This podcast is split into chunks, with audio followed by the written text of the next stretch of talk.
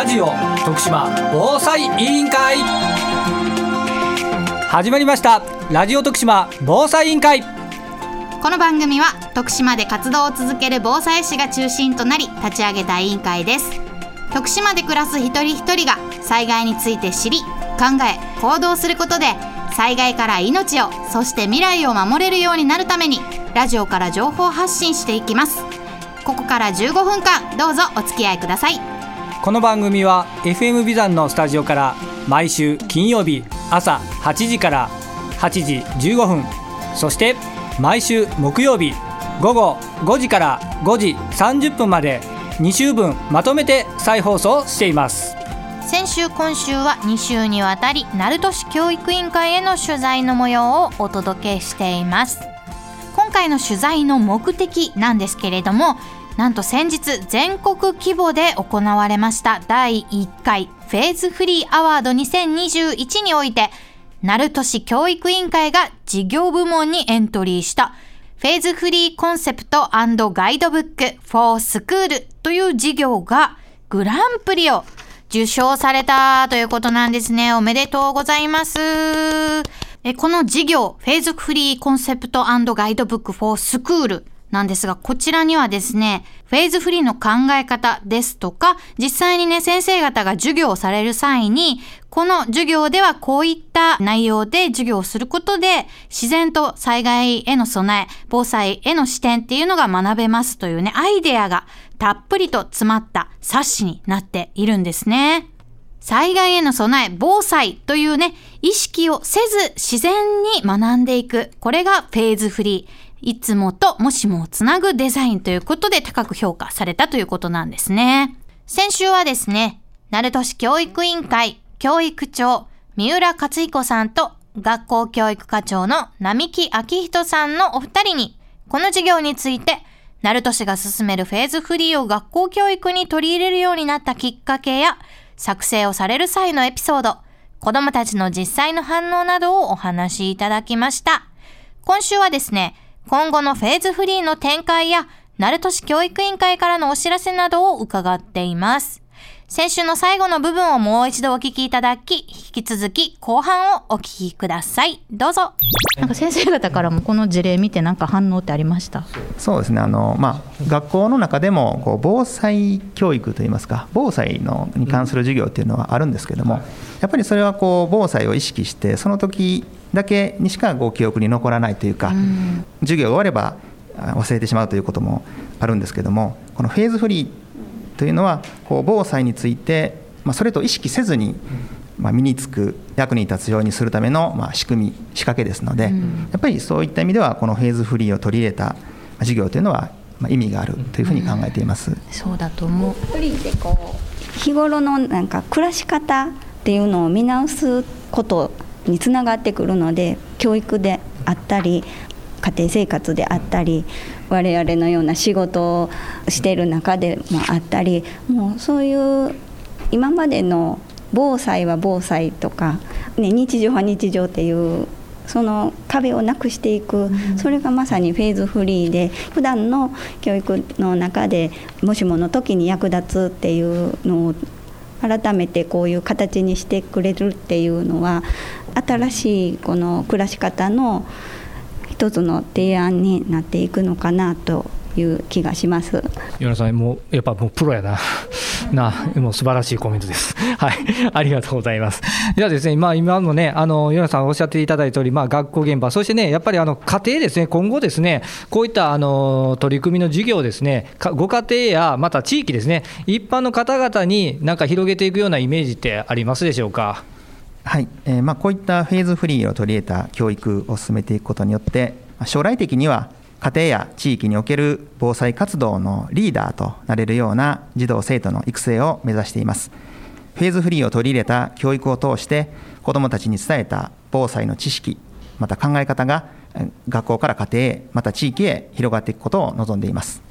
はい、ぜひですね、あの一般のね、やっぱり地域でね、浸透していく、学校現場からそういった防災の、えー、啓発、また視点がね、広がってほしいなという、もう切なる思いだと思います。でも逆に言うと、まあ、私個人としてはね、やっぱりこういった生徒さんがね、フェーズリー、あの鳴門市で習ったら、次はじゃあ、あの防災士になろうとかね、えー、またその上の防災を学ぼうとね、いったこと、で、それがやがて大人になってですね、あの防災活動をしようといった先進的な人になって育ってほしいなという思いでございます。。ありがとうございます。ではですね、まあ、今回の授業のほかに、えー、学校での防災の取り組みで、新しい構想など、まあ、もしあれば教えていただきたいと思います。はい、えー、フェーズフリーという概念を、えー、学校教育に取り入れたばかりの鳴門市にとって、えー、最も重要だと考えておりますのは、やはりコツコツと実践事例を積み上げていくことと思っております。その取り組みの中で、えー、次の課題やさらに取り組みたいことが見えてくるのではないかと考えています。ありがとうございます。鳴門市で実施されたこのフェーズフリーアイデアコンテスト、受賞者など、外部講師を学校防災に生かしたりする何か予定というか、まあ、すでにもし実施しているんであれば、そういったちょっとあの情報を教えてほしいなと思います。よろしくお願いいたします。えー、外部講師ということですが、フェーズフリー協会会長の佐藤氏には、現在も教職員の研修で講師として精力的に関わっていただいておりますし、また、鳴門教育大学の先生の中にも、フェーズフリーに造形が深い方がおられ、ご指導をいただいているところです。ありがとうございます。ぜひ、あの地域の方にね、あのやっぱり溶け込みやすい、またあの浸透しやすいようなね、えー、学校教育現場の形というのは、これから私、必要なんじゃないかというふうに思っておると同時に、あの私個人としてはですね、ぜひですね、うちのあのフェーズフリーアイデアコンテスト受賞者である、まあ、米原さんとかですね、あのそういうのをね、ぜひね、いつかコラボしてほしいなと、まあ、逆に言うと、毎年フェーズフリーのね、あのコンテスト、多分なる年されてると思うんで、そういったまあ一つのなんかアイデアを、一般の方方からこう入れていくといったあの外部講師という意味合いでも私は必要だと思うんですけど米原さんいかがですかね？推薦ありがとうございます。いやでも本当にあの教育現場と地域っていうそこのフェーズもなくしていくことが大事になってくるんじゃないかなと今あの鳴門市さんのあのあれも今始まったばかりということであのいろいろ考えながら進めていくところと思うんですけどあのせっかく私もあのなる年でフェーズフリーのあのクリアファイルをアイデアとして受賞させていただいたのでそれを教育委員会さんそうそうなんかそういうのを取り入れていただけたらありがたいなと思っているところです。ぜひご検討していただければと思います。またその時には、あの、ラジオ特徴防災委員会もコラボさせていただいてね、そういった民を入れるというのはね、非常に今の時代の背景としては、教育現場にも必要だろうというふうに考えておりますので、えー、ぜひともご推進をお願いしたいと思います。またよろしくお願いします。はい。では最後にですね、あの、その他、鳴門市の教育委員会より、まあ、お知らせ等があればですね、えー、三浦教育長さん、あの、一言ちょっとお願いしたいんですけども、よろしいでしょうか。はい。えーまあ、今回あのフェーズフリーアワードをえー、受賞したのは学校教育に導入することの大きな意義と可能性をあの評価していただいたものと、えー、考えています。ですので、えー、教育委員会としては、えー、このガイドブックが絵に描いた餅にならないようにしていきたいと、えー、強くあの考えているところです。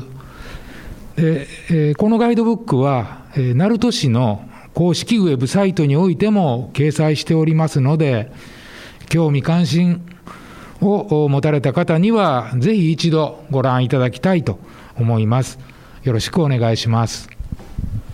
はい、ありがとうございます。ぜひですね、このあのガイドブックね、まあ、あの先ほどあのホームページ等でもあの掲載されているということですので、まあ、鳴門市教育委員会さんが今回、せっかくね、こういった素晴らしいのを作ったので、ぜひとも徳島県下ね、あの広めてほしいなと、また教育現場、徳島県から、えー、もちろん鳴門からね、あのグランプリでございますので、全国に広げられるようなモデル事例になってほしいなという思いでございます。ありがとうございます。本当にあの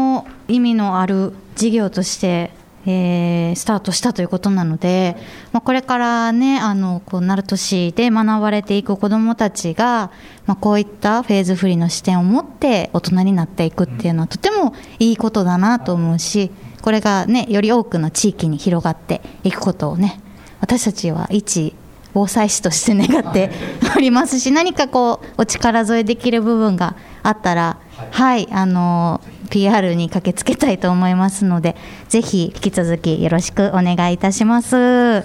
じゃあ最後にいつもの掛け声でいきましょうか。はいではいきますね。来週もみんなで防災スイッチオン。先週、今週の2週にわたりお聞きいただきました、鳴門市教育委員会がフェーズフリーアワードでグランプリを受賞したフェーズフリーコンセプトガイドブックフォースクールについて。は、えー、鳴門市教育委員会のホームページからもご覧いただくことができますし、ラジオ徳島防災委員会のフェイスブックページの方でもご紹介をさせていただいています。またフェーズフリーに関することですけれどもこちらはフェーズフリー協会のホームページでたくさんの事例見ることができるようになっていますよ。こちらもぜひね一度ご覧になっていただけたらなと思います。お送りしてきました。ラジオ徳島防災委員会。今週はここまで。この番組はラジオだけではなくパソコンスマートフォンでも聞くことができます。パソコンの方は FM ビザンホームページトップからリッスンラジオのバナーをクリック。スマートフォンタブレットの方はリッスンラジオのアプリをダウンロードして中国四国エリアから BFM791FM ビザンを選択してください。ラジオの電波が届かないエリアの方もとてもクリアな音質で番組を聞くことができます。ぜひお試しください。それではさようなら。